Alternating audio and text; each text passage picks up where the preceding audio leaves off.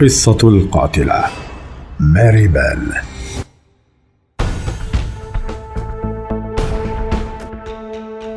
ولدت ماري بيل لبائعة هوى تدعى بيتي بيل ولم يعرف حتى الآن من هو والد ماري الحقيقي.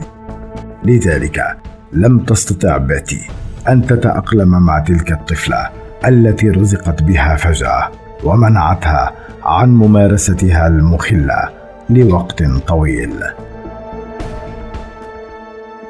عانت بيتي بال من اضطرابات نفسية عديدة خاصة عقب انجابها لماري وهي في السابع عشر من عمرها.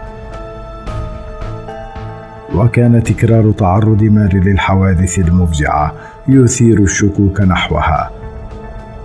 فاولا سقطت ماري من نافذة بالطابق الثاني ولكنها أصيبت ببعض الكسور فقط. عقب ذلك تعرضها لنوبة إغماء. تبين بعدها أنها قد تناولت عددا من الأقراص المنومة. واكتمل الأمر عقب ذهاب ماري للمشفى في حالة سيئة.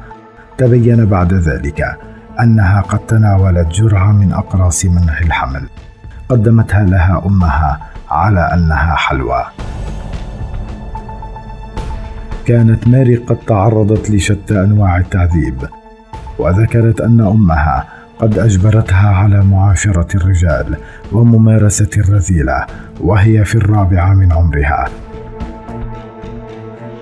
وحتى سن العاشرة كانت ماري مصابة بالتبول اللا ارادي فكانت أمها تأخذها برأسها وتضعها في مكان التبول وتقوم بوضع الفراش المبلله ببقعة البول خارج المنزل ليضحك عليها الأطفال الآخرون. بالطبع كانت ماري طفلة مضطربة نفسيا.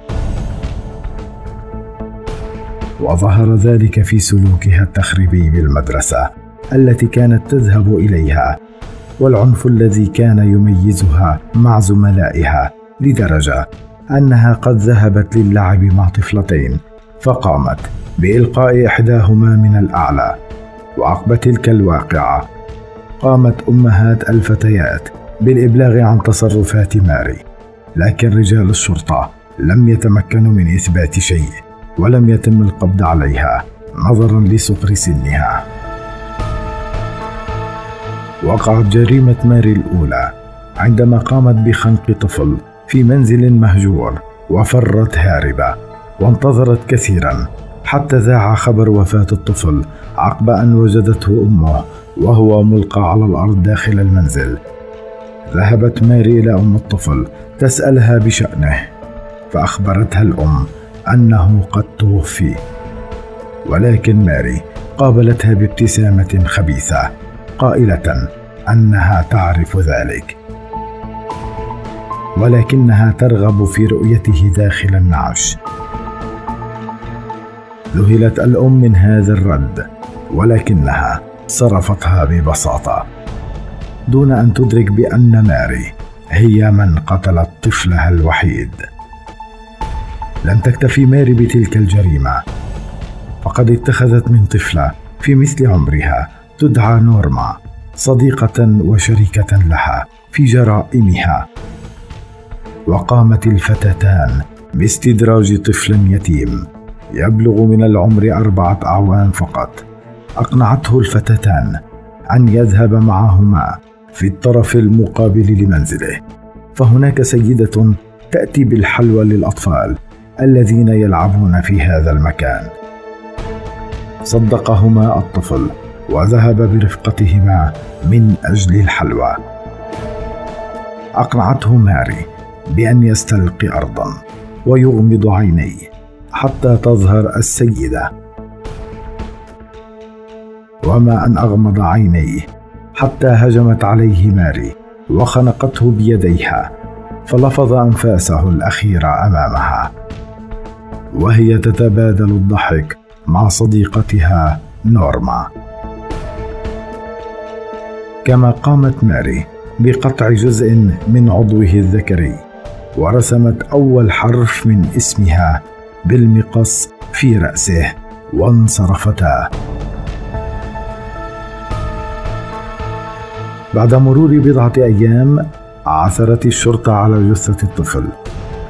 ولم يتشكك رجال الشرطة في ماري. وأثناء الجنازة شاهد أحد أفراد الشرطة ماري وهي تضحك بشدة. فايقنوا بأن ماري هي القاتلة. تم إلقاء القبض على ماري وهي بعمر الثالث عشر. لكن نفت ما تم توجيهه إليها من اتهامات فقد كانت شديدة الذكاء والمراوغة.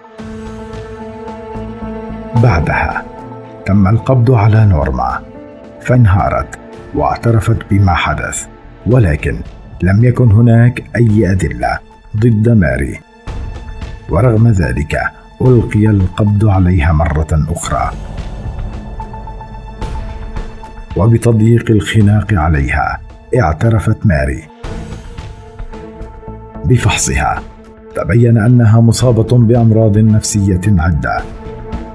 من بينها أنها شخصية معادية للمجتمع.